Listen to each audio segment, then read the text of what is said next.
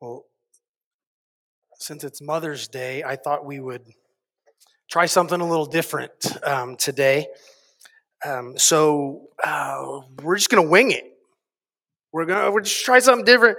Um, we're just going to do the blind preaching test here. So um, we're just gonna let's see where we go. All right there.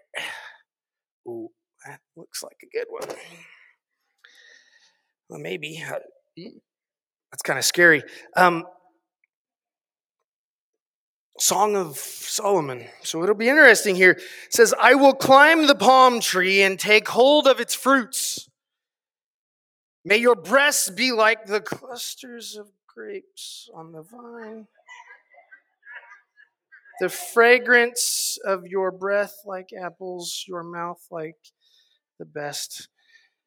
Okay, Jesus, this is Mother's Day. Uh, let's uh, keep it PG. Um, just kidding. Um, that was just a little fun because most of you think that's how I preach anyway, so I just thought I would indulge you. Now, we're going to look at the passage of scripture that we had for the scripture readings of Proverbs 31. I've,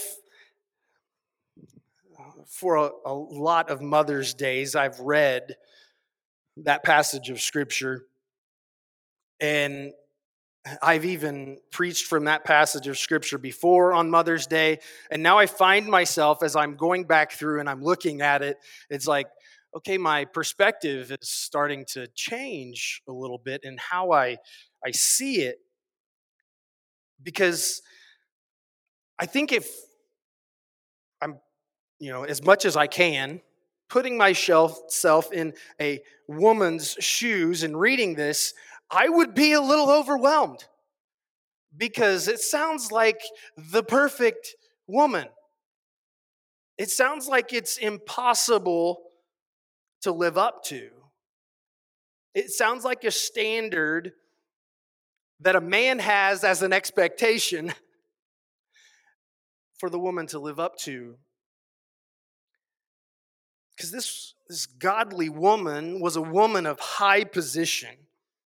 She had servants to manage, money to not just pay the bills, but she could even invest her money.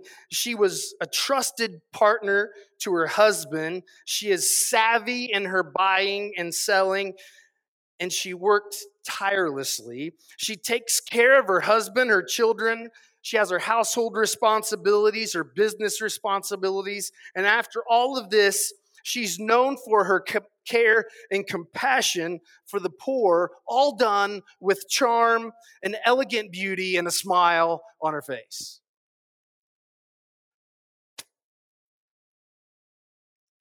And I think to myself, most women are probably thinking, yeah, that picture is very incomplete. What about the exhaustion? The feeling that you're doing everything yourself. Um, the feeling that you should or could have done better or more. The, the lack of appreciation you may feel at times. The feelings of maybe failure or all the ways that you fall short of living up to this woman of noble character. You see, the writer of this proverb is, is not speaking on a day to day basis of this woman. He's looking at kind of an aerial view of 500 feet of her life. And he's telling us all of the great things about this woman. So that means that we don't see the struggles, the, the, the pain, the, the failures. We don't see the, the expectations of weight put on this woman. To look at this as a, a, day in the life of a woman would be to err in what is being experienced the expectations of having this for a woman would I believe would be a mistake. Not to say that women can't do this, because I don't want to diminish what women are capable of by any means. I'm regularly blown away by the things that Jennifer is able to accomplish. Let me give you the short list. She's the only person I know that can work from home, watch her favorite TV shows, do the laundry, seek to solve all the girls' issues with school, health, social lives, and sports, be listening be my listening ear as I bounce my ideas off of her or rant about my frustrations, as well as proofreading all of the things that I write, at the same time planning our vacations, all the while holding multiple conversations with her friends and family through text and messenger. Oh, did I mention that she's actually working her job at the same time? I can barely chew gum and walk at the same time and think about one thought, let alone all the things that she's able to do. I'm the one writing the articles or the message, and I send it to her, and she finds all the mistakes while she's doing all of this stuff that I missed when all I was doing was reading it.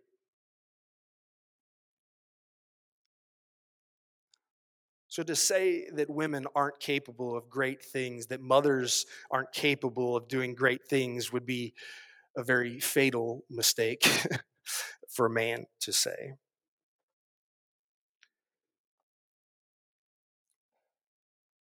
You see, the scripture does not give us the picture of reality. And then it says nothing about the sacrifices, the struggle, the pain, and the heartache a woman goes through in order to seek to be a woman of noble character. So, what I've kind of done with this passage of scripture is I've kind of taken the bits and pieces that they kind of you could tell it's a man writing it um, because um, the themes are not lumped together. Um, he'll say something and then later he says something that should have been up here with this group of things and so i've kind of just put them you know where they're supposed to go.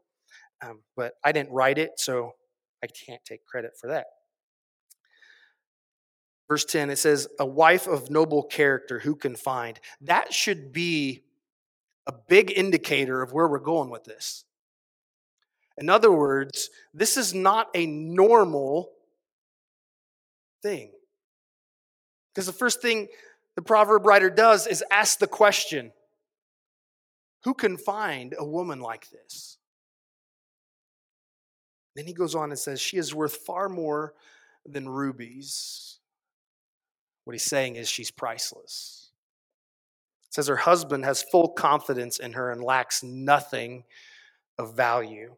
She brings him good, not harm, all the days of her life. Her husband, skipping to verse 23, her husband is respected at the city gate where he takes his seat among the elders of the land.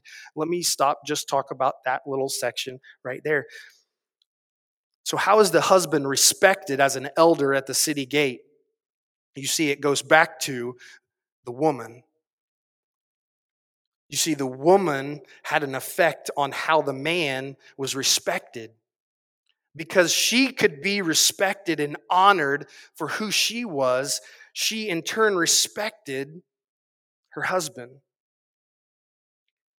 She brings him good, not harm. So, as, as women, you give value to the man.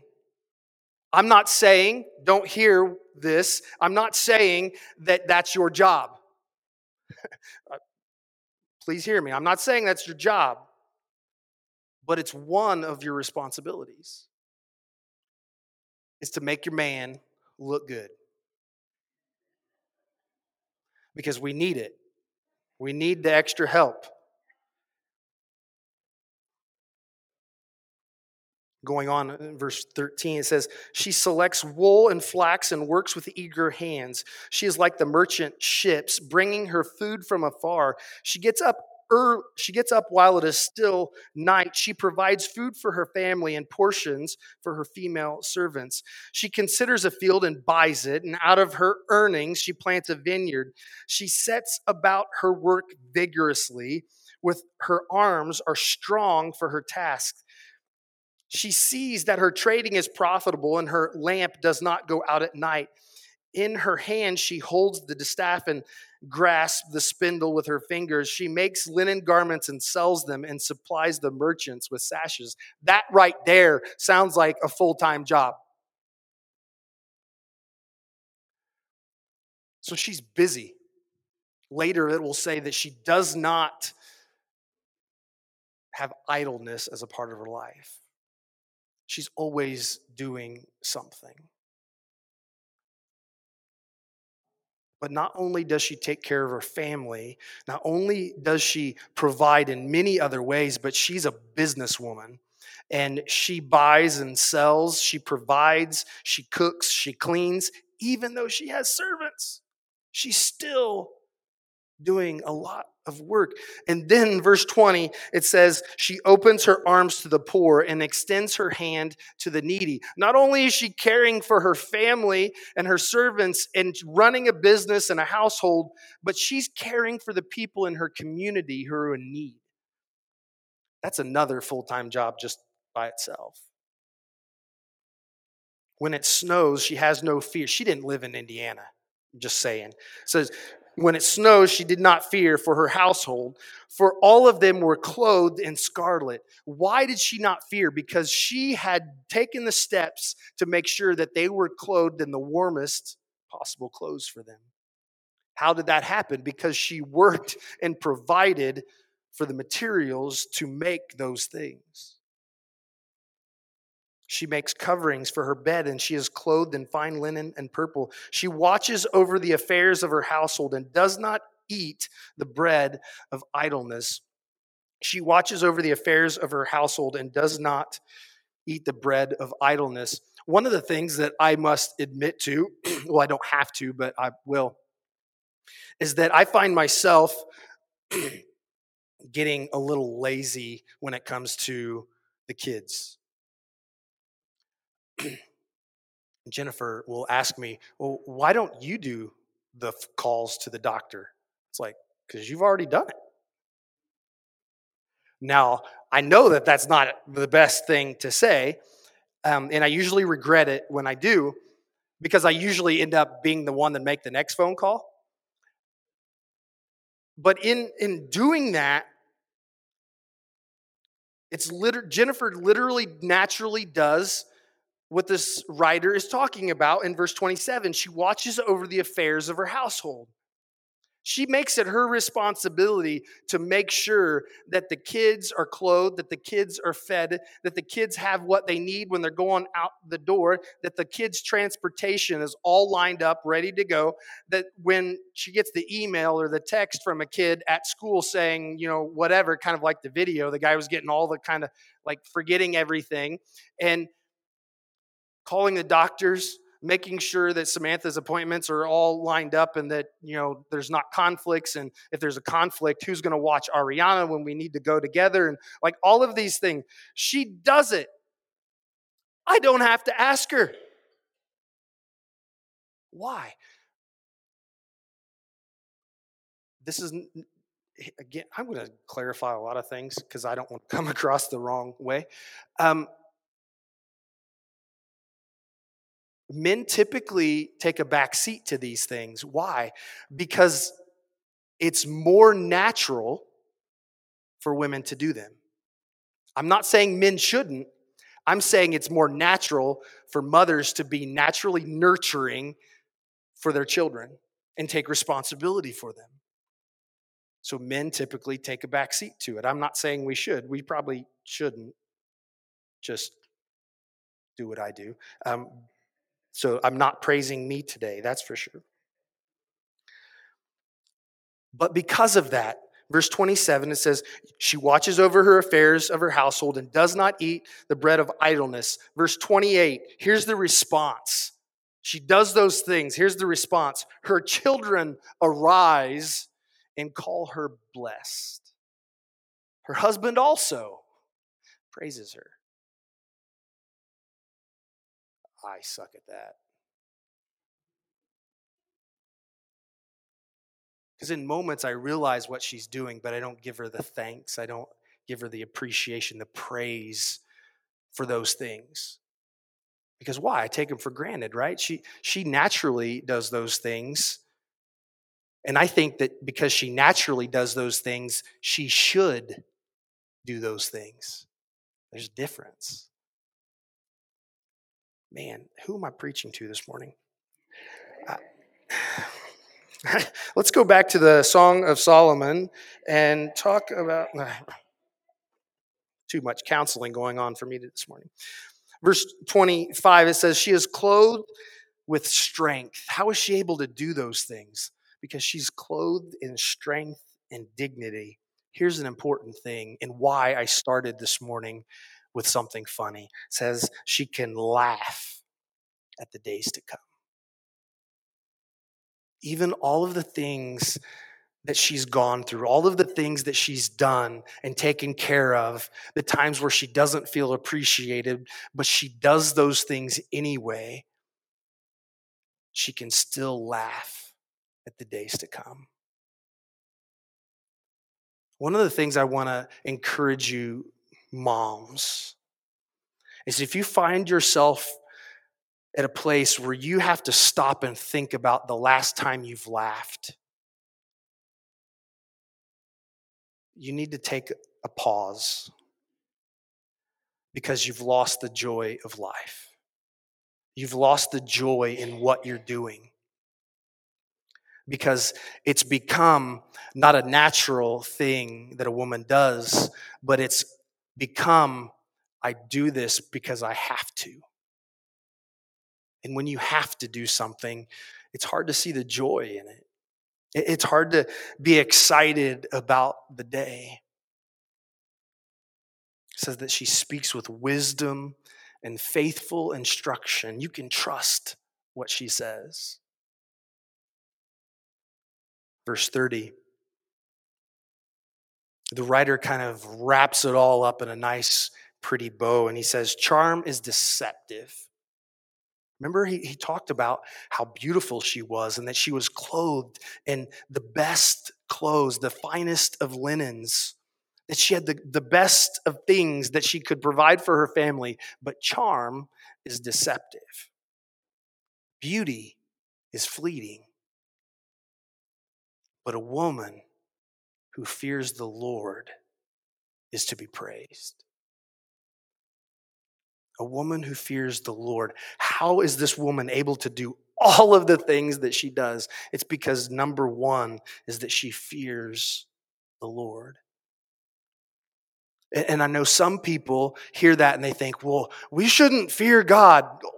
If you don't fear God, you got a problem right there. Because we should fear God. If we don't fear God, then that means we can do whatever we want and we don't care about what happens to us. But if you fear God, that means you know He has the chance to go like that and you gone. So we, so we have to have a healthy fear of God. Jennifer likes to say, My children have a healthy fear of me. They do.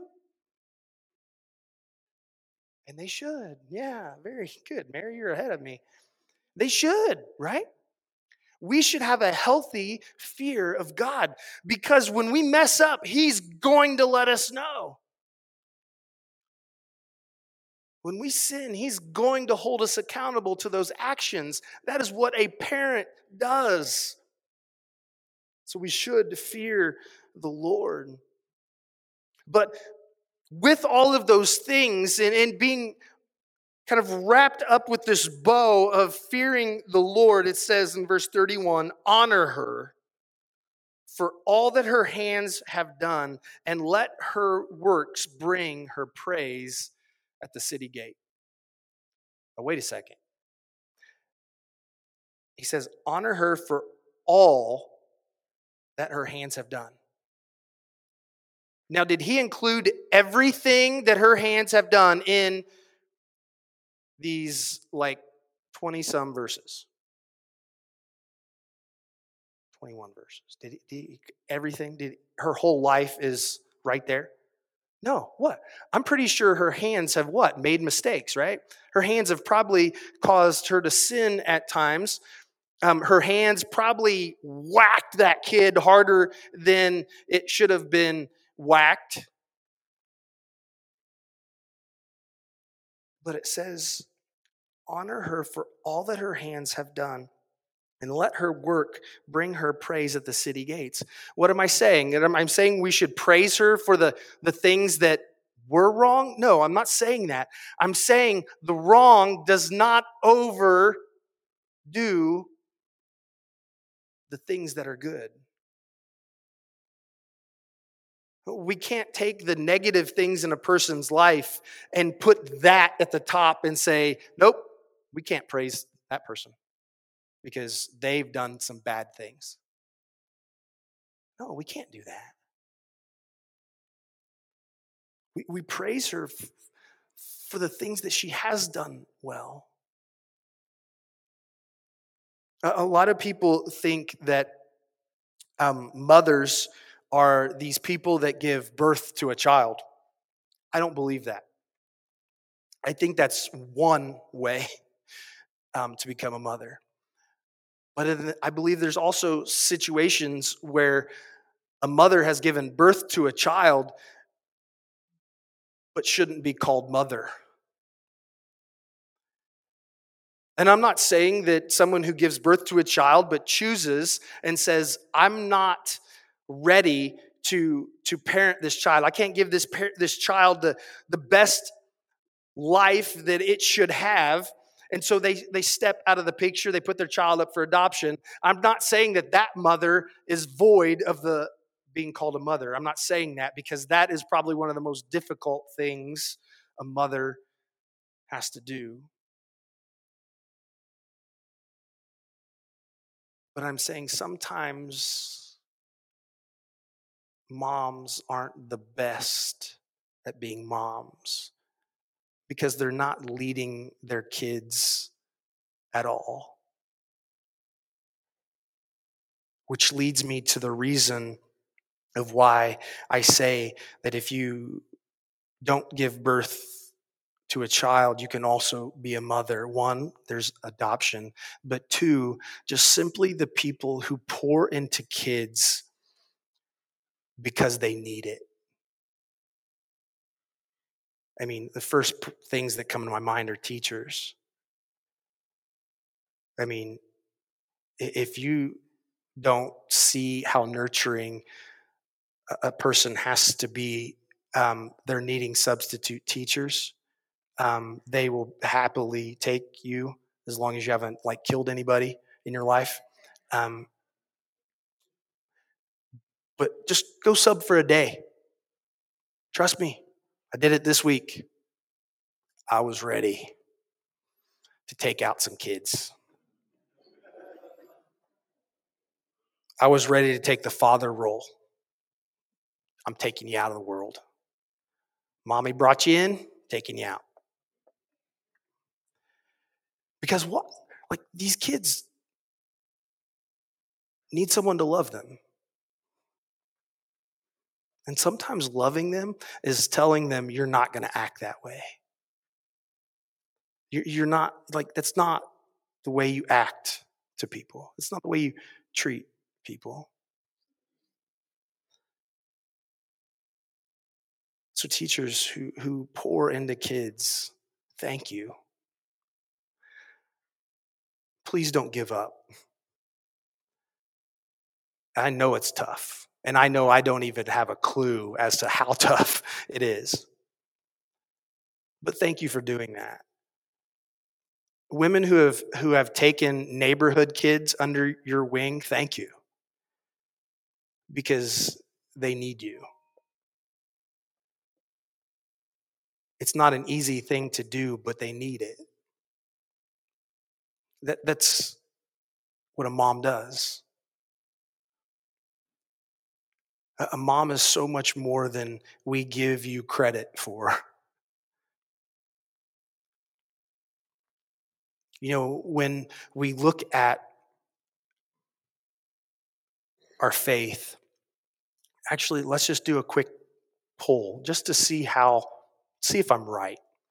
How many of you in your faith was influenced more by your mom than your dad? Raise your hand. Mm-hmm. Thank you for proving my point. I'm not saying there are other people that, that don't, but when you look at the church as a whole, it was either your mom or your grandma, or maybe an aunt. Notice I'm not listing any of the male roles here that have a bigger impact and influence in people's faith journeys than men. I fathers will get it when Father's Day comes. Trust me, um, because I believe that fathers are dropping the ball big time. And so I applaud mothers who, when dad walks away, mom picks up even more responsibility. And though it may be difficult at the end of the day, they're not going to complain about it. They're just going to do it. How many of you know a mom like that? They, they don't complain. They like they just have done it. They've taken it on, and it like they're not going to complain. That's huge.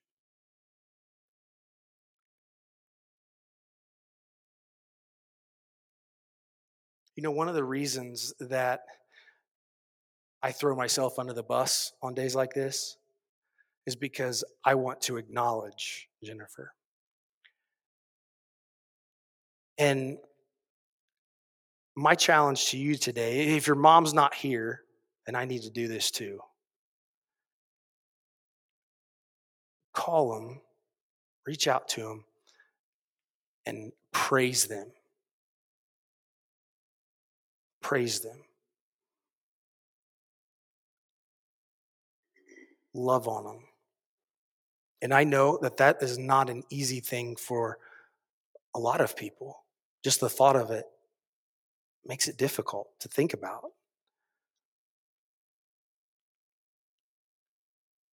If your if your biological mom wasn't really the mom in your life, call up your mom. You know who she is. She doesn't have to have the title, but thank her for what she's done in your life. That's the whole point of Mother's Day, by the way, in case you didn't know, is to uh, bring it to your attention. You know, you, you're, you're welcome, women. You get one day a year. Um, men get like an hour at worship. And, no, I'm just kidding. Um, men um, get the all the uh, what 364 days they get the rest of them i'm doing the math wrong or something who knows? I'll just stop talking that's what needs to happen. Mothers thank you. Thank you thank you thank you. I never know where to land a message like this because thank you to me is like it just falls dead because it's it's nowhere near what appreciation you really deserve. Thank you. Stand with me.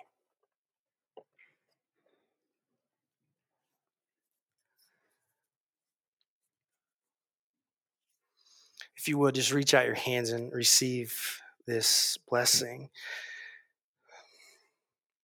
Jesus, I thank you for the moms here today, the, the moms watching online. Jesus, I thank you for the sacrifices that they have made. I thank you for the love that they've poured into us.